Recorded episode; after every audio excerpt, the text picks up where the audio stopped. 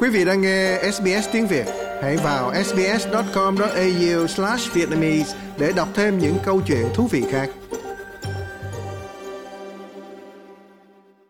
Alice Hidajat đang thuê ở một trong những vùng ngoại ô đắt đỏ nhất nước Úc. Cô ấy nói rằng lý tưởng nhất là sở hữu một ngôi nhà ở Port Pons thuộc phía đông Sydney. Nhưng giống như nhiều người khác, cô ấy nói rằng khả năng tài chính của mình nằm ngoài thị trường. Tôi đã thuê nhà ở Port Point được một thời gian và sống ở đây 10 năm rồi. Tôi chắc chắn cố gắng theo đuổi để mua một bất động sản xung quanh vùng ngoại ô phía đông, trong lúc thị trường khá khó khăn. Tôi nghĩ, suy nghĩ của tôi đó là chờ xem thế nào.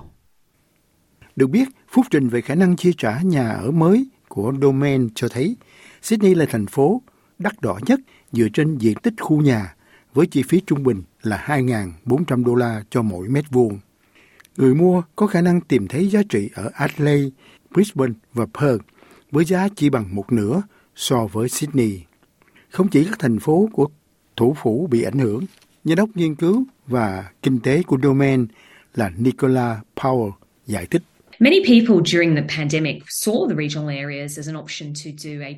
Trong thời gian đại dịch, mọi người coi các khu vực lân cận là nơi để thay đổi về biển hoặc cây cối.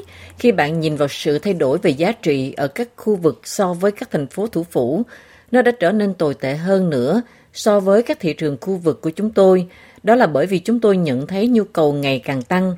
Mặc dù khả năng chi trả vẫn còn đó so với một thành phố thủ đô, nhưng những gì bạn nhận được và giá trị đồng tiền đã thay đổi đáng kể ở các thị trường khu vực. Được biết, các tiểu bang và vùng lãnh thổ được phân tích qua các số liệu trong báo cáo cho thấy giá nhà ở Sydney, Brisbane và Canberra đã giảm nhẹ theo quý, trong khi Melbourne, Adelaide và Hobart ổn định. Các thành phố đắt đỏ hơn như Sydney và Canberra đã ghi nhận mức giảm giá nhà hàng năm mạnh nhất trong lịch sử thành phố của họ, trong khi Adelaide là thị trường thành phố thủ phủ duy nhất có giá nhà và đơn giá cao kỷ lục mới.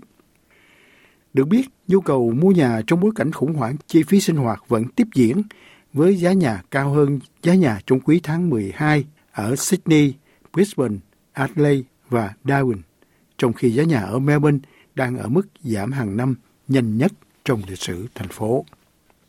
Tại Canberra, đây là mức leo thang cao nhất kể từ năm 1997. Um,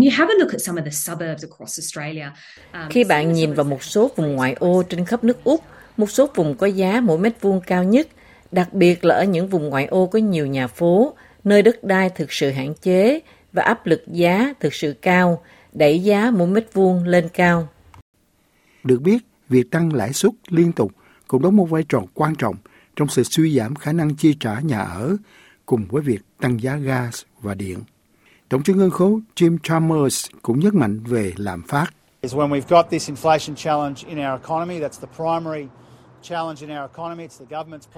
Khi chúng ta đối mặt với thách thức và lạm phát này trong nền kinh tế, đó là thách thức chính và là trọng tâm chính của chính phủ.